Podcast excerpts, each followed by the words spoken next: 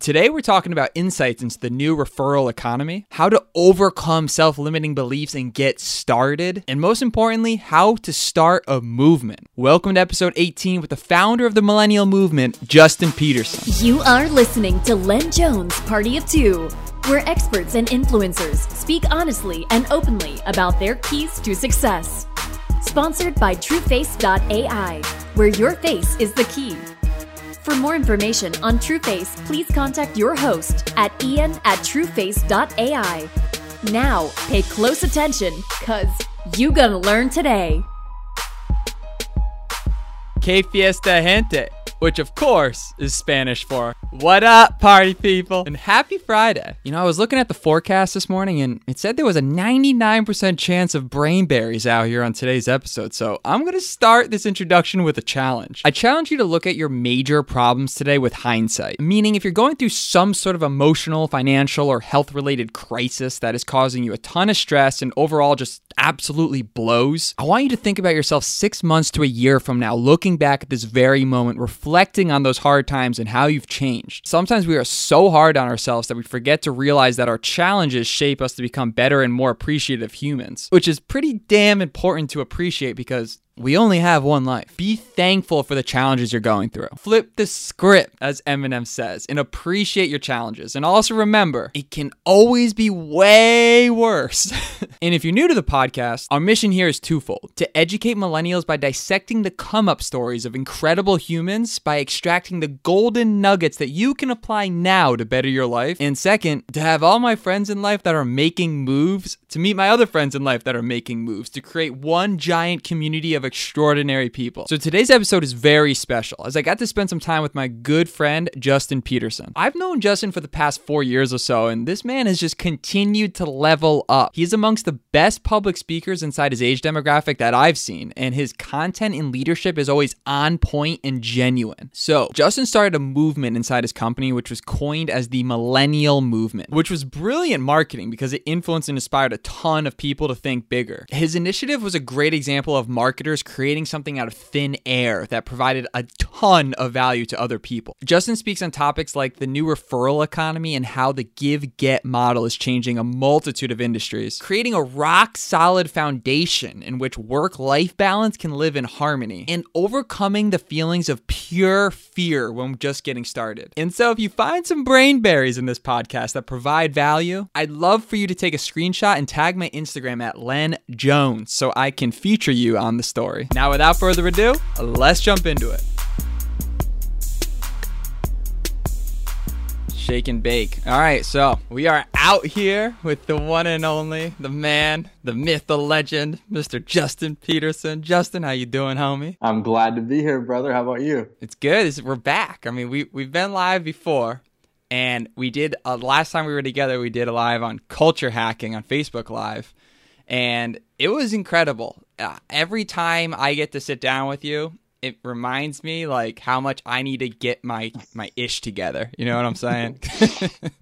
Listen, I don't know about that because it's been so long. I think it's been almost a year since since we were live.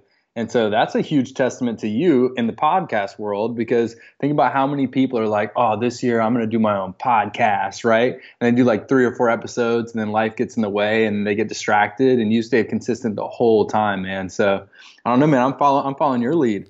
Yeah, we're not coming live from Medellin, Colombia this time. We're out here in Santa Monica, which is beautiful though. Yeah, for sure. So JP, you're uh you're now a father. You're you're a father of not just one, but you got a second one coming. Is that right? Second one came uh, a few weeks ago. And I uh, I think I told you this before. I love your kid's name. I love the name Brooks. Thanks, bro. I appreciate that. Like, that's a great name for such a, a human.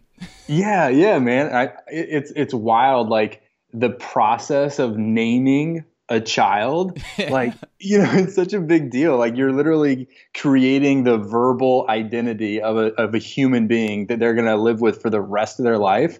You know whenever you're thinking about kids it's like oh it's going to be exciting. But whenever it's happening it's like this is a really intimidating decision. For real. And then you run into these people that name their children something just absolutely bonkers. And it's like dude you're like setting that kid up for just a tougher time. like, why'd you have to do that?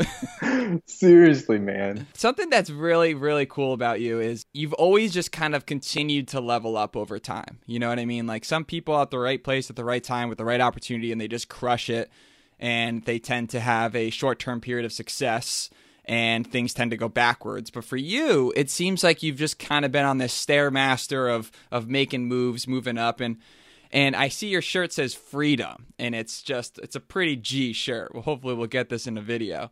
Um, but you started something that's really really unique is that you joined a business that is mostly and, and tell me if I'm wrong here, but just from the outside looking in, is mostly comprised of an older generation of maybe people that aren't as in tune with say social media and mm-hmm. everything that spreads amongst millennials and stuff. And you came in, you know, happy faced, bright faced, and just came in and took over the business. I believe in your business you hit like a six figure promotion at one point. I remember being that like, damn. Yeah. T- tell us about the millennial movement and kind of where that came from. Yeah, sure. So um, the the company that we joined, they've been around for 40s. I think it's their their 47th year, right? So been around for quite a while. And it was four years ago, from the time that this podcast is being recorded, that uh, they hired the former VP of Microsoft as the new CEO. Now, this dude, he's the guy who launched the Xbox. Okay, so he comes in to Microsoft, launches the Xbox, then he does Xbox Live. So, like the stuff that he's done is pretty advanced, obviously pretty successful. You know, he's a marketing and strategy genius. So he comes into this company, and you're right, it's comprised of mainly an older generation. And the product was a membership card that you'd carry in your wallet, like similar to like how AAA works. You know, whenever you go on a long road trip, your mom's always like, "Do you have your AAA card in your wallet?" You know, same deal, but for for the legal industry, which wasn't really appealing to a younger generation. So this guy comes in and he's like, "All right, product solid, the service is solid, the company's solid. Now let's take it to the 21st century." And so he drops the plastic membership card and launches a smartphone app. And so now the service is being compared instead of to AAA, like to Netflix or to Uber, because we are really the Netflix to Blockbuster, but of legal services. You know, we are the Uber to taxis, but of legal services. We are the Amazon to Kmart, but of legal services. So now to a younger generation, it's like, okay, let me get this straight. If uh, if nobody has, if one of my friends has never used, uh, let's say Airbnb before, and I text them my referral link to use Airbnb for the first time, they pay me in credits for my next Airbnb stay. You know, if somebody doesn't have Uber and I send them that, my referral link and they use Uber for the first time, I get a free Uber ride. If actually, let's do this one. Ian, have you heard of Turo before? Oh, uh, I have heard of Turo, but I oh. don't. Oh. I haven't downloaded Turo. Okay, all right. Well, in in the middle of this podcast, I am going to text you my Turo link just to prove a point here to show where the millennial movement came from. Because this is as simple and as sexy as it is. Turo, you've heard about it, right? It's for everybody who's listening who has not heard of it. Turo is basically the Airbnb but for your car. So you can you can rent your own car on Turo to people just like you can rent your bedroom or your house on Airbnb. And with Turo, if I send you a link, which I actually just did, it's in it's in cyberspace right now. You should get it in like three seconds. Beautiful. All the way across the country in three, two, one. Should be on your phone now. And whenever you click this link and you download the Turo app, I get 25 bucks off my next ride. Same concept happened, but with our company. So we have tons of young professionals, some college kids, you know, for me, I just turned 30, so I feel as if I'm like officially as adult as it gets. You know, I'm married, got a house, two cars, a fenced-in backyard, right? It's like the two and a half kids, a beautiful wife, and um, and so now we can text a link. Somebody can download an app, and we get paid for it. So the millennial movement represents um, an option, an option for our generation to be the change that we want to see in the world. You know, everyone looks at the millennials and it's like, oh, they're entitled, they're lazy, you know, uh, they feel as if like they don't have to do anything. They should just get everything handed to them. And like my reality is, and I know you feel the same way, it's the complete opposite. You know, yeah, there's always the jabronis, to use one of your words out there, that won't really do much and give us a bad rap. But in reality, we've inherited a world that we did not create, right? We have inherited this world and now it's our job to do something about it. So the the the energy behind the millennial movement is we want to be the change that we want to see and that we need to see in the world today with two missions. First is to provide equal access to the liberty, equality, opportunity, and justice that every human deserves. You know, but right now we don't have that. That's not like a reality. You know, not everybody is free. Not everybody has liberty. You know, not everybody has justice. That's for that's for damn sure, especially in 2018, 2019 America. You know, the justice system is so out of whack. So to be able to create a movement to fix that is a big deal. And then also to be able to make enough money where you're happy and you're fulfilled in life you know, and you're not slaving away to some soul sucking job in a box all day. Like that's the movement behind what we're doing here. It's it's attracting an entire generation to say, hey, if you want a better life, if you want to be the change rather than just complain about it, we've got a home for you. That'd be a funny product, the soul sucking box. I bet that would go quickly viral. Are you a millennial and you really don't know what's going on with your life? Get the soul sucking box today. It's funny you mentioned that the referral link thing because there's this one company. Have you ever heard of Rinse? No. So Rinse is this thing that's going viral in California. I don't know about other places, but essentially nowadays you get everything delivered to you. You can have Amazon deliver everything, your food, your yep. clothes, whatever you want. So Rinse has outsourced the whole idea of ironing your clothes. Like dry cleaning. Dry cleaning, yeah. So like for me, I hate ironing my clothes. I just I love looking fresh and like that's that's standing in your shadow. Um but like with rinse, you can basically just go on your app, someone shows up at your door, picks up your suit jackets, your shirts, and then returns them to you in 2 days freshly ironed and everything. No way. It's a subscription for dry cleaning? Yeah.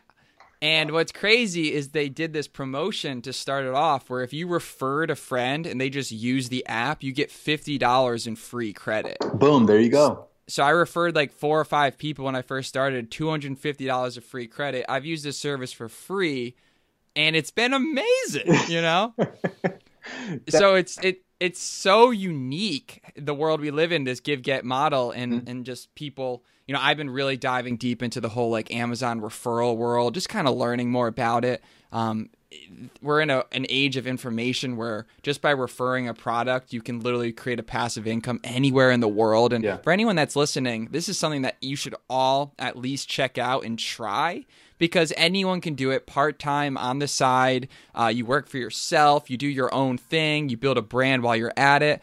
And Justin, you've created a really, really good brand for yourself as you've come along. I know last time we talked about culture hacking, mm-hmm. and it seems like your movement is the definition of culture hacking. Can you kind of bring us through a little bit about what your definition of culture hacking is?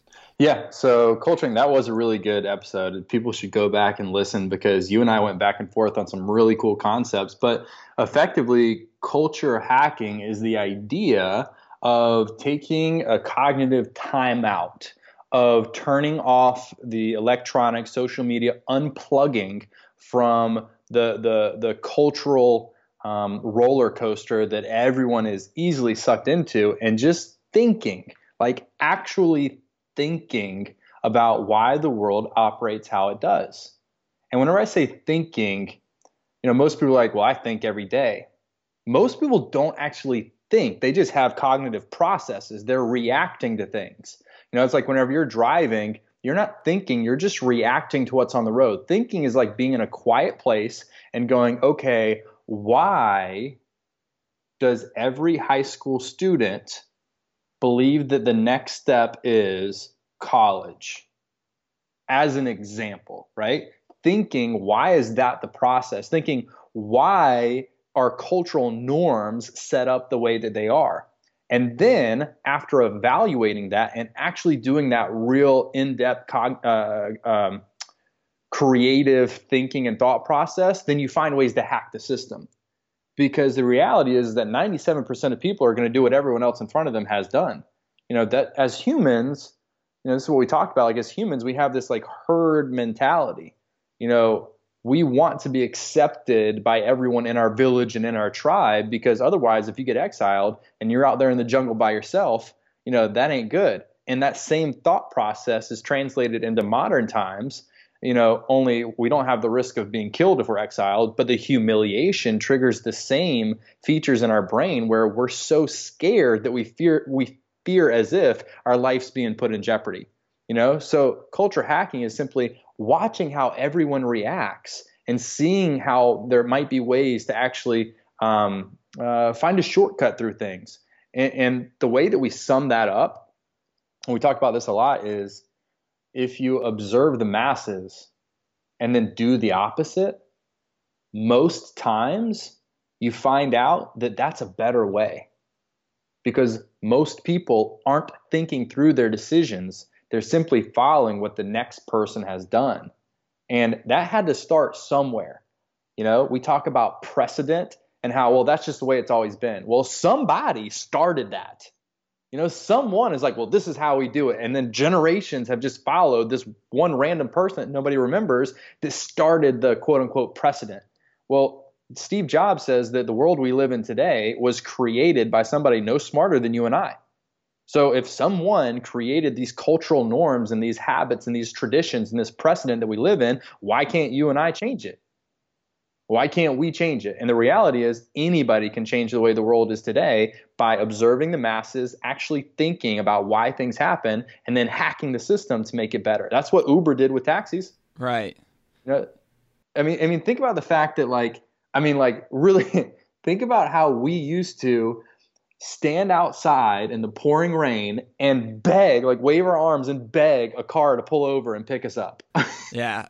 Or or before electric scooters came into play. Oh my god. I love electric scooters and I get that they don't work in every city and town. Like it just is true. Like I was in Chicago and like it just didn't work as as well. Like uh-huh. you're like basically going to get hit by a car if Guaranteed. you like if you, But in Santa Monica, it's like amazing. How did we live off of electric scooters? They've made life so much better, cheaper, more efficient, etc.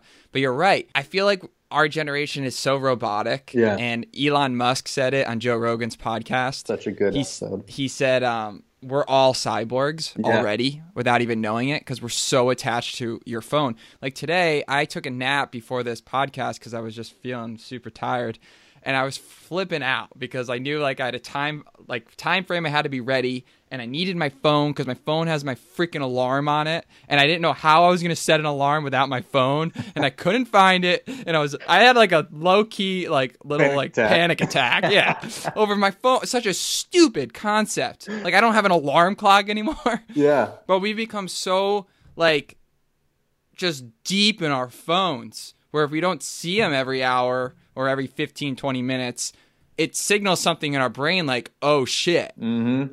So I really kind of resonated with your whole thought process there. Like, how can you look at that habit and even transform that just a little bit? You capture anyone's attention for just a little bit, you create insane value in the marketplace. Yeah, without a doubt. I saw, um, and I'm going to forget who it was. I want to say T Mobile, but I could be wrong but some company is offering uh, like uh, winners or applicants or whatever a hundred grand to go a year without a smartphone.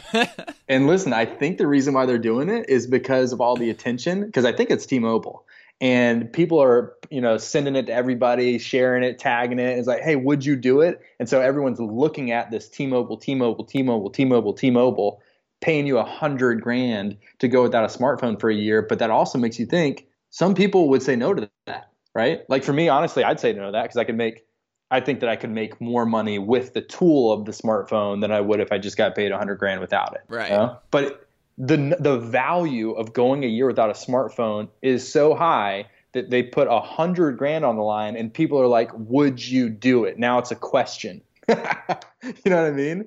Like, how much is your phone worth to you? So, JP, to circle back a little bit, what do you do every single day that you need to do in order to make this like a day feel accomplished? Like, what are maybe certain money making activities that you need to do every day that when you go to bed, you just feel like, okay, I did what I needed to do this day. Because obviously, every day you're not having as good results as the others, but yeah. successful people know that everything is just based off of habits and becoming consistent. And you've become super consistent. So, what are some things that you strive to be consistent with every single day? Um, one, the, one of the things that I strive to be consistent with every single day is consistency, right? One of the things I strive to be consistent with every day is consistency, really, in anything that it is that you do. And I'm about to walk you through what my day today looked like to give you to answer your question directly. But I think that's a big takeaway for the for the listeners is strive to be consistent in consistency. It doesn't matter what it is. You could be consistently um, waking up and drinking a cold uh, glass of, of water in the morning, which is really, really good for for your body. And if you just do that and you're consistent with that, what it does is it creates these small but very significant mental victories. And it's there's magic in compounding wins, no matter how big or small they are. If every day you're telling yourself, I'm going to do X, and then you do it, whether it's as simple as waking up and drinking water in the morning, that is so powerful. So be consistent at being consistent. But I'll tell you what my day looked like because I felt like today was and still is a pretty good day. I go until 10 o'clock tonight. Um, and every day for these next three months, I'm going until 10 o'clock. So what I've got is a 12 hour day from 10 a.m. to 10 p.m. That before 10 a.m., because I've got two little ones, I wake up and from 5, 6 in the morning, whenever my, my boys wake up, until 10 a.m. is nothing but family time. So I'm making my wife some breakfast. I'm playing with Brooks, right? I'm holding Kennedy, who's our who's our newborn, and I'm just being present with them. Like my phone is away as much as possible, so I'm grounded in the house and I'm spending time with them. And then at 10 a.m., I have a daily uh, accountability call with my leaders. So every day at 10 a.m., we hop on Zoom. It might be five minutes, it might be 20 minutes, but every day at 10 a.m., boom, we hop on, open our cameras, say what's up, and tell them what we're doing every day. For me, that call gives me a really great distinction between what's family time and what's work time. So, because I'm a full time entrepreneur and I don't have a brick and mortar office to walk into, there's no like, hey, I got to go to work at nine and I can work from wherever I want to, whenever I want to. These daily calls are like this very distinct black and white from my time to now I got to snap into work time. And after that call, I'm out the door most of the time. Today, I went and had uh, my first meeting at 10:30. That lasted till 11:30. I walked across the street to a restaurant where I do a weekly luncheon. So I host a weekly networking luncheon where people can invite anyone and everybody for one hour to have lunch and they get like a 20 minute overview of Legal Shield and how we work, what the product is, and everybody walks away from that lunch with the app downloaded on their phone through people's referral links, just like I sent you Turo. Have you opened it yet? I'm signing up right now. I just want to make sure that's happening. So by the time this this uh, podcast is over, I've got twenty five dollars in credits in my account, so we can prove a point here. so I do a lunch from eleven thirty to twelve thirty. Then I had a call at one fifteen that lasted until two fifteen, and then I had a second call from two thirty to three. Then I had a meeting at a coffee shop at three o'clock to four. I drove from four to four fifteen to my last appointment at four fifteen to five. Then I got home at five fifteen, and at five o'clock to seven, that's my time with my little boy to put him to sleep at night. And then I had this call with you at 7:30. I've got a call with the team at nine, and then at 10 o'clock we have our nightly accountability call, 10 a.m., 10 p.m. to end the day. And all that call is, and I think you'll like this, Ian. We learned this from uh, the billionaire Paul J. Meyer, who passed away a few years back. He owned 40 companies, four zero. This was a billionaire, 40 companies, and he had a role in all of them, but the delegation system that he had was so effective that his role in keeping up with these 40 companies was every day he'd have a daily accountability call at the end of the day and it was no excuses no explanation no judgment. It was simply you know company number one uh, go. And they would say hey uh, my name's so and so my goal for today was to do x y and z. We did x and we did y. Okay good. Company number two, go. And that's all it was. So these calls at night, it, I would say like, hey, uh, it's Justin. Uh, my goal is to meet with four people and enroll two people. Um, I did that, and I also did X, Y, and Z. Tomorrow, my goal is to do Y, you know, A, B, and C. Um, all right, next. And it's just boom, boom, boom, boom, boom. So we can get 30 people through in like 10 or 15 minutes. And it's just like I said at the beginning, it's just telling people what you said you were going to do, and then did you accomplish it or not. And the point there is the magic of compounding small victories that trigger this stuff mentally in your brain that says, man, I'm doing what I said I was going to do every single day, even if they're small things, I'm still scoring points every day. And right. that makes me feel accomplished. Yeah, that accountability is huge. Yeah. You know, like whatever it is in your life, people get excited about things where when they're working on something that's bigger than themselves, right? So true. I feel like that's the biggest reason why people are dissatisfied or unhappy at any job or career, even if they're making tons of money. They don't feel like they're working towards something. Human beings want to always feel like we're making progress towards some future goal, future vision. And then the people that create these massive, super successful companies are the ones that are able to translate that huge, beautiful vision onto so many other people in an effective way possible, like mm-hmm. the CEO you mentioned, which is very unique. Do you remember a certain time in your life that you would you would call a breakthrough, like a mm. breakthrough moment that you probably were really like I don't know, maybe holding yourself back from making that call to either talk to that super successful human that could change your life, or like do you remember maybe a time you might have hit rock bottom and then that that breakthrough came and you're so appreciative of that that rock bottom experience because now you know it brought you to a new level? Yeah, without a doubt. So first thing that comes to mind is you know I'm in the networking industry, and if you if you do not, or let me say this way, most of the time as you start out, there's some insecurities about what you're doing because there's common misconceptions. And so anyone who's new in any career, whenever somebody asks you what do you do, you know, usually at like a party that's almost like an intimidating question you kind of want to work around. I usually say, so like Ian, what like what keeps you busy throughout the day? I'm trying to figure out what you do, but I don't want to say those words because people get all like intimidated by it. Right. And my breakthrough was it was last year, and I was asked to come to a meeting with these two guys who I respect so much. They've got these massive traditional businesses. They own uh, insurance agencies across uh, the state of North Carolina, and they've got their hands in a lot of different things. And he said, Justin, I think I've got a way where, where you and I can make a lot of money. And so I'm pretty set in my ways. I wasn't interested in doing something else, but you always go and check it out. So I was like, yeah, no problem. So I went and had a meeting with them. About 10 minutes in to them pitching me on what this was, I realize it's a network marketing company they're pitching me on. And these are like, these are, uh, one guy was like 60 and then someone else maybe like 45 or something. And like they're suited up. They're in their physical office building that they own. And like their secretaries out front bringing us coffee and stuff. They got people walking in the hallways and they're pitching me on network marketing. And i'm like hold on a second. Is this happening? Like I, I judged them and thought that they wouldn't be interested. And now they're pitching me on what they're launching and how excited they are about it. And so the breakthrough moment was sitting in this meeting and realizing oh boy, like they're in my arena. I've got to be able to like stand my ground and tell them like, hey, that does sound exciting, but like you ain't got nothing on us. because they were just deciding to launch and I was like, nope, I'm about to save this. I'm about to steal their excitement. They're working with me. And in the moment, in my head, and I, I hope everybody steals this too. In my head, whenever I was realizing like I'm about to have to say something, and I'm gonna have to defend myself. It's gonna be a little bit of like, hey, yeah, that's exciting, but I'm better kind of a thing. Not I'm, but my opportunity is better.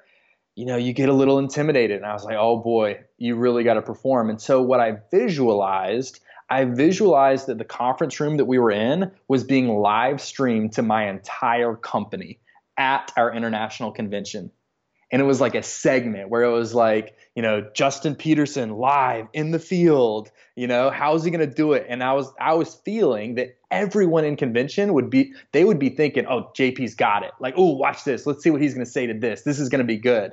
Because internally I was nervous. Internally I was insecure. I was like oh man I, it's two against one. They're excited. It's just me. I don't have anybody else backing me up.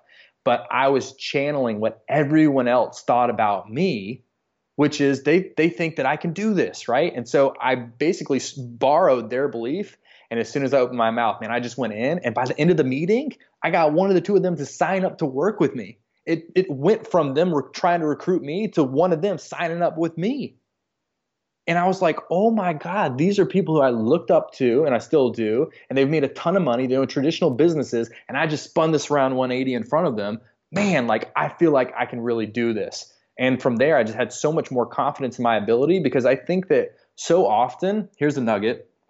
So often we overestimate what everyone else is capable of and we underestimate what we're capable of. And in reality, we're capable of so much more than we think. We just have to believe in ourselves to be able to do it. And if you don't believe in yourself, listen to what people are telling you. You know, if you have any moments of doubt or insecurity or self confidence, whenever people say, like, Ian, your podcast is dope, you know what I mean? Like, seriously, you've got an act for this, which is true. If you ever feel like you, are having somebody on the show that might be intimidating, no, like, dude, you're good. You know what I'm saying? Like, you are good at this as an example. And we can just, if you channel that strength from other people, you can do so much more than you think. So that was a breakthrough moment for me. And since then, I've just been on fire, dude, on uh, fire. Oh, I love it. I, I love that you mentioned that because I, I think I've recently had a breakthrough moment even with the podcast because there was an individual I reached out to recently that's going to be on the show in a few episodes. And it was definitely one of those, like, you know, out of my, uh, in my opinion, was an out of my league pitch. You know, like mm-hmm. I was mm-hmm. just going to the top. Like I wonder if this would work, right? Yeah. And I'm on the phone with this this person, and we're chopping it up for like an hour, mm. and I'm like, word, like this is this guy is dope. Like I feel like he could be like my like my homie. I'm like, why didn't I meet him before? Yeah. And he told me that he actually had seen not just one but two different of my podcast episodes through something else. And I was just floored by that. Yeah. You know, I was floored by that because it's like those little victories are what get you going to get super excited about the next freaking move. You know what I mean? And another thing you said that I think is really important for everyone listening is learning how to have those hard conversations. Because those hard conversations are what create breakthroughs. And just like in a relationship, people overthink everything so much of the time.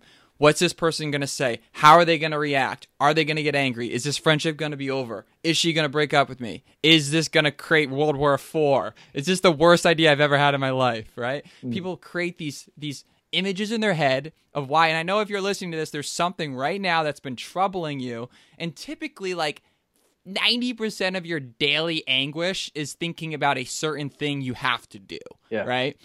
And I I found that the most successful people are able to just like immediately act upon those feelings and just clear the road, right? So like having a breakthrough is all about having that hard conversation and putting it out in the universe. 4-hour work week with Tim Ferriss is phenomenal for this exact reason. It's like you can literally create time freedom at your 9 to 5 job by employing some of the tactics that he speaks about essentially making it so that you can have one day off, two days off, three days off to work remotely because obviously there's many jobs out there that you do not need to be in an office to do. It kills morale, it's bad on the gas money, and it's just not a good work situation in a, in a world where we can live and work remotely. Um, so yeah, there's just a lot of a lot of dimes you just talked about that. And you're also, JP, you're like a really good speaker. You know, I think a lot of people are intimidated by you when they first meet you in a good way because, like, they see you. I mean, dude, like, I, I recently saw one of your lives. You're in front of 10,000 people and you did like the, the closing ceremonies and you're in there looking fly as woo, like, damn like and you're just like boom boom boom but you weren't always there. Like do you think that you are duplicatable or do you think you're just kind of a freak of nature? No i totally totally think i'm a freak of nature. No i'm just kidding. I'm duplicatable for sure. For sure because yes i am actually a superhero.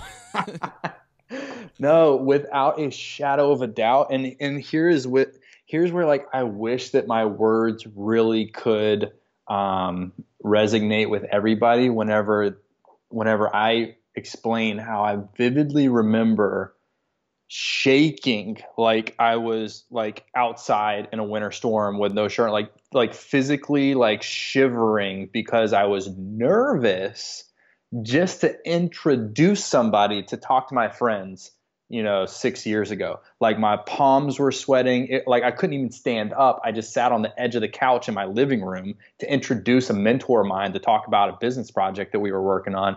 And like that happened for a year, you know, like for like a, a solid year. Like I could not, like my voice would get all shaky, you know what I mean? And like you'd have to swallow a lot. Like I was freaking terrified to speak in public and or not even in public, like in front of like 10 people in the living room. You know, I was terrified to do business calls even like on i remember this one time and i don't know if i've admitted this publicly but whoever was on the call if you remember you won't even remember it because i played it off so well but i remember i was asked to train on a team call and like maybe there was like 30 people on this conference call okay? And i was being introduced and i start talking and i make it maybe 10 seconds and again remember this is a phone call I was by myself in my room, pacing back and forth, trying to throw down a little bit of training for like five minutes as a guest trainer for five minutes on a team call. And I got so nervous that I hung up the phone in the middle of a sentence and played it off like I got disconnected so that I could catch my breath because I was so nervous that if I kept going, everyone would have been able to tell how nervous I was in my voice. So I hung up the phone on purpose took a big deep breath, right? And I was like, all right, dude, come on, you got this. Another deep breath, and I call back in, and I played it off like I got disconnected. Like, hey guys, my bad. I'm in the bottom of a, of a building. Like service is bad. I walked outside. Now we should be good. And then I got back into it. But in reality, I intentionally hung up because I was so nervous, and that was just a matter of a couple years ago. And it's just like we've been talking about. Like this is becoming a theme: the small victories you know, I made it through that call, even though I pretended like I got disconnected. You know, I did what I had to do and I kept going. I got back on the call and finished the job. And that created a victory in my mind, even though it was super sloppy. You know, it created a victory which builds confidence. And over time, you can get to the point where you're talking in front of 10,000 people. And like, I felt like I rocked that. Like, I, I'm such a perfectionist, but that live you're talking about, where I closed out the convention, like, I felt so good man, like every every point I hit, like I had a 30 minute window to talk, and the presentation I did, I would normally do for an hour and a half, and I didn't take any slides out. I chopped it down to 31 minutes. I went over by 60 seconds, you know, and I just felt like I killed it, and to to to feel like the fulfillment and like the pride I had in myself walking off stage that day and to remember how I couldn't even stand up for 10 seconds to say, you know, hey, I want to introduce you to one of my good friends, Ian Lenhart. I couldn't even say that without shaking is just so cool. So it's definitely duplicatable. You just got to get out of your comfort zone and stay out of it long enough for you to feel comfortable in a place that used to be outside of your comfort zone. You feel me? I think something that uh, everyone can do at home. That's a really, really great lesson and something I've learned in my life is uh, getting those feelings of like freaking out and anxiety and all that is super normal. Um, it's the natural state of our minds, like fight or flight. Like we're trying to protect ourselves, so it's just a natural feeling. Like you know, human species is trying to live on, is trying to tell you like something dangerous is about to happen. Uh, I know whenever someone goes on, say, Facebook Live, it's a very amazing tool for someone to have a breakthrough in their life.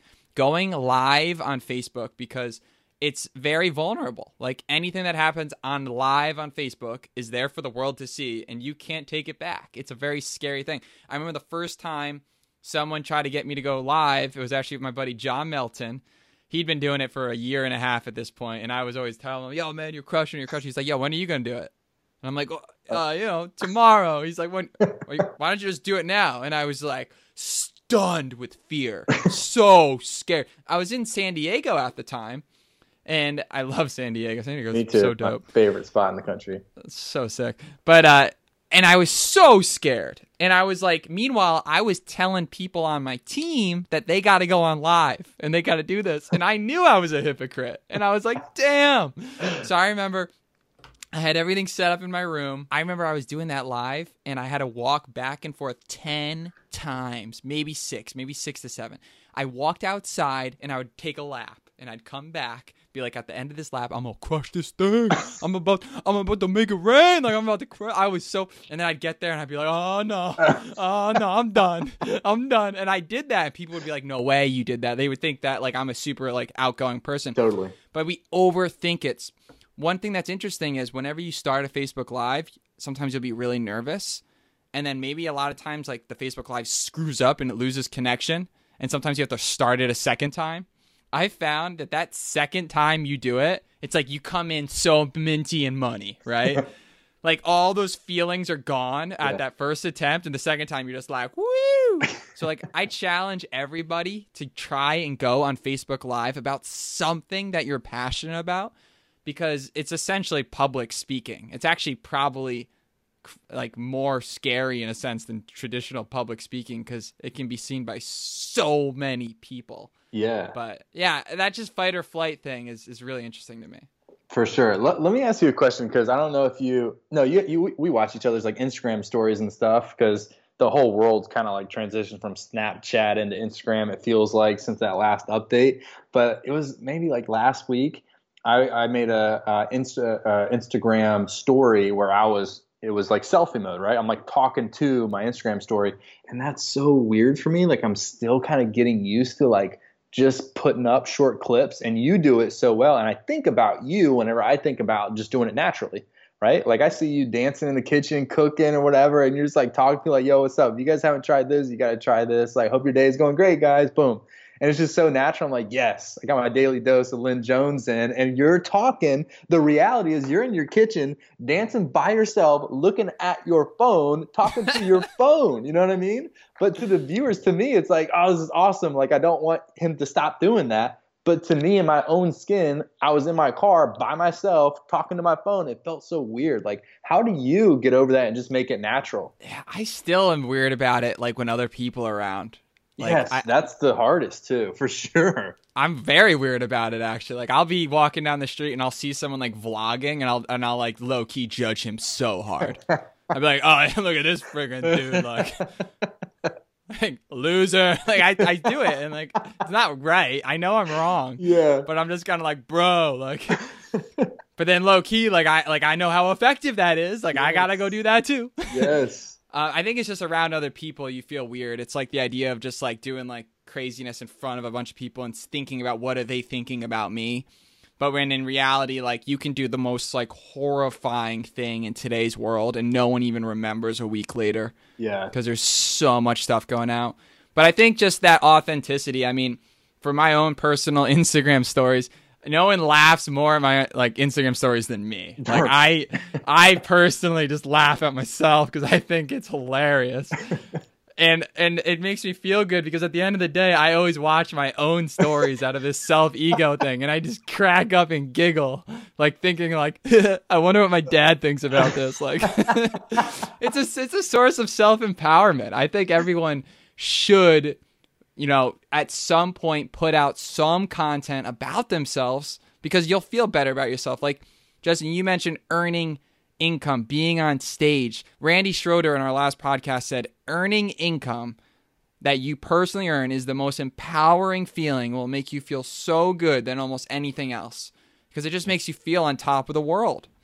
But, so for you to go out on a stage and speak and feel on top of the world, what else do you think people can do to kind of get that feeling of feeling on top of the world? Mm, um, anything that is difficult for somebody to do, once they've accomplished it and realize that they've survived afterwards, I think that you feel on top of the world. Something that in your mind, like take Facebook Live for example, like you probably felt on top of the world after your first Facebook Live in San Diego in your bedroom you know? And if you go back and watch that you're probably like man this was that was not good. You know what i mean? But in the moment you're like i'm on top of the world. I finally stopped pacing. I did my facebook live. I'm killing it. So it's completely different for everybody. It's just whatever in their mind they perceive as like the impossible whenever they realize that it's possible that's the answer right there. Anything that you perceive as impossible for you whenever you realize that it is possible because you've done it that's whenever you feel on top of the world. I'll tell you,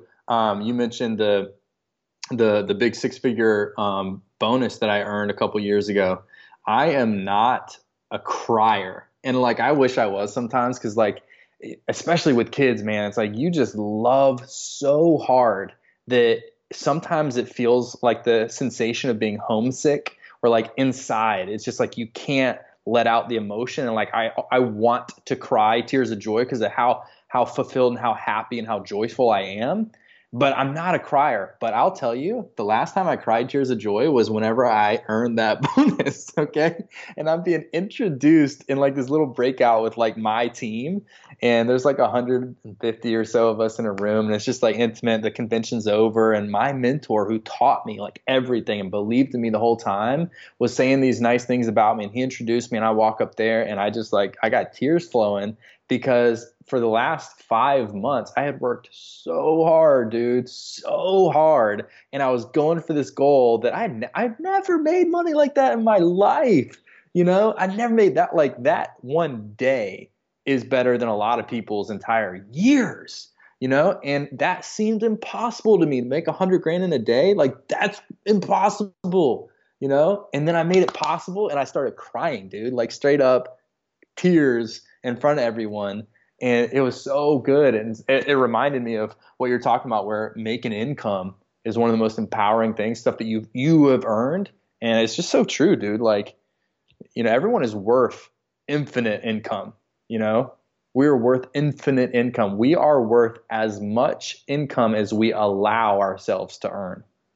Think about those words as much as we allow ourselves to earn, you know? So, yeah, dude. That's some powerful stuff. Yeah, man. I was listening to um, Jim Rohn, The Art of Exceptional Living, which is a great audio. Oh my God. I've been going through all this crazy sick stuff and it's been super lame. It's been affecting my sleep. So I've now I like go to sleep to um, audibles. So just like helps yeah. me sleep. Yeah. Um, I just have it on. I don't even realize it's on, and I wake up and I'm good.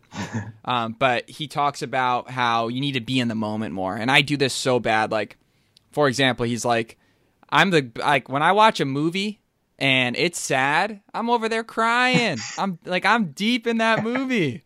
Like I'm feeling the movie. Uh-huh. Like if I'm over here and I'm pumped, like I'm pumped up, like I'm yeah. stoked. And I know me personally, I always fight back, like feeling myself all the time. This is getting super soft real quick. wow, I wish I told a 180. but uh, I feel like you need to live in the moment and be in that moment more, and feel that you should be in that moment. Like you need to feel that you're deserving of it because the person the the six figure person versus seven figure person a lot of the times is that do they know themselves as that person? Obviously money doesn't value a human being like you know but we're just talking in, in, in the form of creating income. Like if a seven figure income earner loses seven figures tomorrow he will most li- he or she will most likely come back and make it again. True. Why is that? You know because they have this intuitive belief in themselves that they can make it happen. They can yeah. stand across a table and sign the paper that makes it happen and mm-hmm. makes moves. And that's why I love surrounding myself with people like yourself because it just makes me and everyone that's listening to this podcast realize that we can make moves on what we want to do. Yeah. And that's going to ultimately bring make us happy. I mean like you could have the the best everything. Like I'm looking at you right now and you in this beautiful kitchen like I love to cook these days, and I'm looking at that. I'm looking at that fridge like, damn, I could I could store a lot of stuff in there. you know, you, you you see people with these lifestyles, and it's like you can have all of it. And I always have to remind myself all the time that that that's completely possible. So you know, I think it's very important to talk about the idea of trying not to compare yourself to a previous version of yourself. You mentioned that earlier um, in in a, in a good way. But like for the fact that when you look at a video that you did say four years ago, you're gonna look at that being like, oh my god, that was terrible. Like that was so crappy. What did I do? But in reality, like you said, at the time, you felt better than anything in the world to actually pre- like make that video happen. You felt just on top of the planet. You felt like you could make anything moves. You have to get to the point where like I completely forgot where I was going with that. yes. you, you started with talking about how, and I don't know if you meant to say it this way, but how you should not compare yourself to a previous version of version of yourself. But it's like you need to find you need to start somewhere and the only reason people aren't making moves on what they're trying to do is that they're so scared of people seeing them starting with nothing. Yeah. And that's what I meant by like when you compare a previous version of yourself, like that's that person that stood up when he had nothing or she had nothing. Like mm-hmm. that's a powerful person. Oh, you know what I mean? Like point, without the followers, without the recognition, without the credibility. Like that is a really powerful thing. So you should look back at that first video you did and make a freaking move about that. Okay, I got I got one for you. I got one for you. So you were you were talking about um, a breakthrough moment and you were talking about living in the moment as well.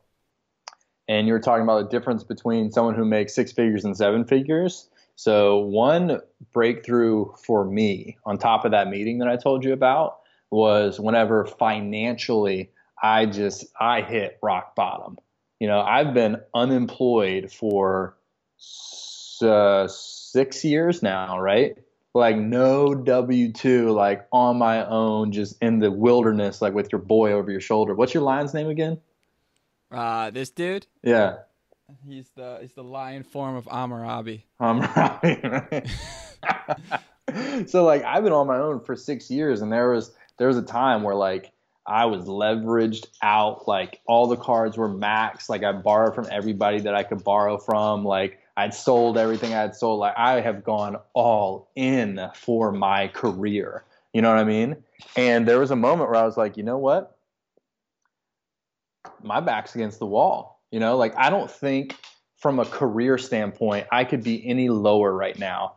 And I realized that I was happy not because of the circumstances. The circumstances drove me crazy. I felt like I was going crazy. Like, have I lost my mind? What am I doing? You know what I mean? Like, why am I not super depressed right now? Most people would be jumping off a bridge, you know, like this is crazy. But I was happy, and the breakthrough was, you know, number one, money's not everything, possessions are not everything. Like, you can really hit rock bottom, and as long as you're happy, like living, you know, you're in the moment. And it's like right now I got my dog right here next to me. You guys can't see, but I got my dog. I'm petting my dog. Like that brings joy. Like it doesn't matter. You can be dead broke. You could be bankrupt. You could be divorced. You could have the most humiliating thing ever happen to you. But if you're alive and breathing, like the sun's shining, like, dude, like life goes on. And it was a breakthrough for me because I had so much pride in my success and, you know, perceived success. At the moment, I wasn't doing anything, you know? And I was just so happy. I had my wife, I had my little boy, you know. I'm like, dude, if this is the quote unquote worst that it gets,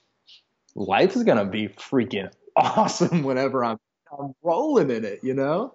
I like what you talked about the idea of knowing that your life right now is as good, like knowing how bad it can get and it has as good as it can get, and having those emotional crutches in your life mm. that ground you back to where you need to be. Yeah, it was such a good feeling, man. Because like you know, in those moments, like being out of money, you know, down on your luck, it's like all these things that, all these, uh, like a series of unfortunate events had happened. It's like, man, can it get any worse?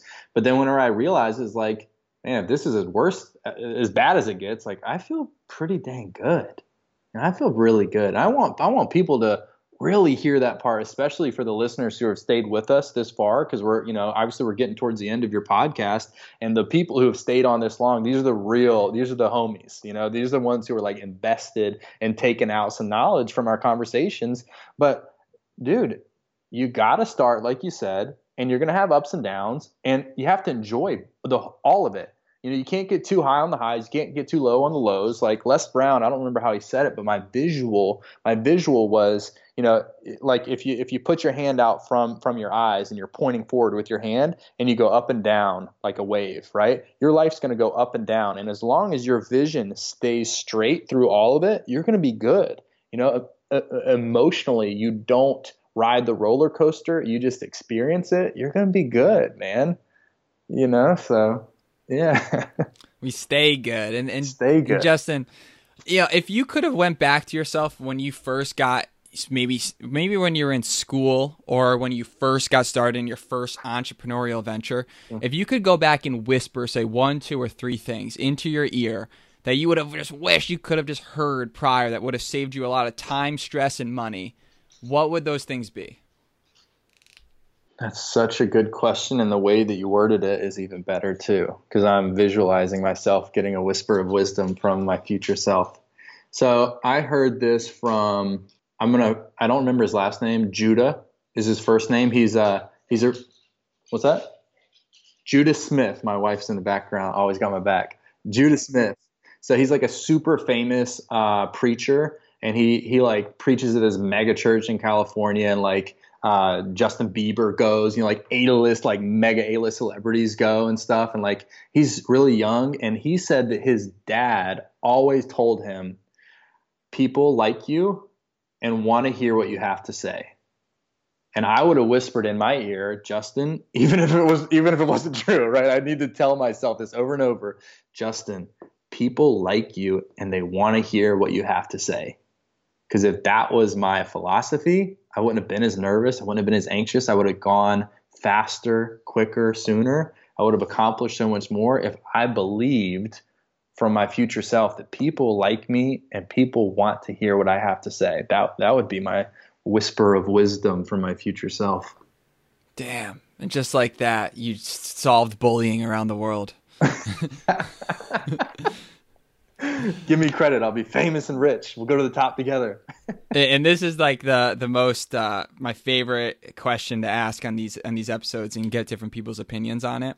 But it really comes down to the gist of, of where this whole idea of this podcast came from. It's, you know, what would you say to that person today that is currently maybe working a nine to five job that they might love, they might absolutely despise, they might just be going through the motions. They might just feel like emotionally sucked. Like they just are not feeling like they're hitting their potential. They don't have the vision. And deep down in their mind, they're thinking, like, you know, I really want to start that foundation to help coral reefs, or I really want to start that job, or I really want to start this career. I want to start my own business. They're thinking, but they don't know what to do. They're scared. They don't know to take the next step. Uh, you know, they're they've got a comfortable life. You know, they don't know what to do. What would you say to that person that's right on the cusp of making a dramatic move in their life? Go to a funeral. Go sit in a funeral. Sit in the back of a funeral respectfully, watch the service, and listen to what people say about that person who's passed, and put yourself in that person's shoes that are cold. uh, no, put put it you know put them in your shoes. I'm not really the right one, but you know, imagine yourself. You're going to hell, bro. now go to a funeral, or at least go to a funeral in your mind and right. think about what people are saying about you. And all the stuff that we make up in our heads is scary and intimidating and possibly humiliating, and like the failures that we could or couldn't hit. They all don't matter they don't matter. We have one life to live. And if people, like we said at the beginning of the podcast, take a mental time out and really think on what that means, don't just hear it, but yeah, we have one life to live. Yeah, one life. You know what I mean? No, no, no. Think about that. Like, what does that mean? Like, what the, like, where do you believe you go afterwards? You know what I mean? And what will people think about you once you are gone? Like, if you just ponder that, that's the motivation you need to just draw the line in the sand and do it, man. Just do it because time goes by so fast, man. Like so quick. Like I've got a two-year-old toddler now. Like what? What? What? Like if you if you have kids, you know what I'm talking about. But If you don't think back to where you were five years ago, and it feels like the blink of an eye. Go to a funeral in your head and just think about what people are going to say about you, and then do what you want them to talk about. Just do it. Justin, how can people if I if I want to just get more of JP, how can people follow you? What where can I where can I find you? Yeah, so I think I'm, I'm focusing on Instagram a little bit more. Um, partly thanks to you. Uh, I love watching your stuff. My Instagram is Justin underscore Peterson one the number one, Justin underscore Peterson one, and then find me on Facebook, um, Justin Peterson. I've got a I've got a page as well where I put a lot of my video content out.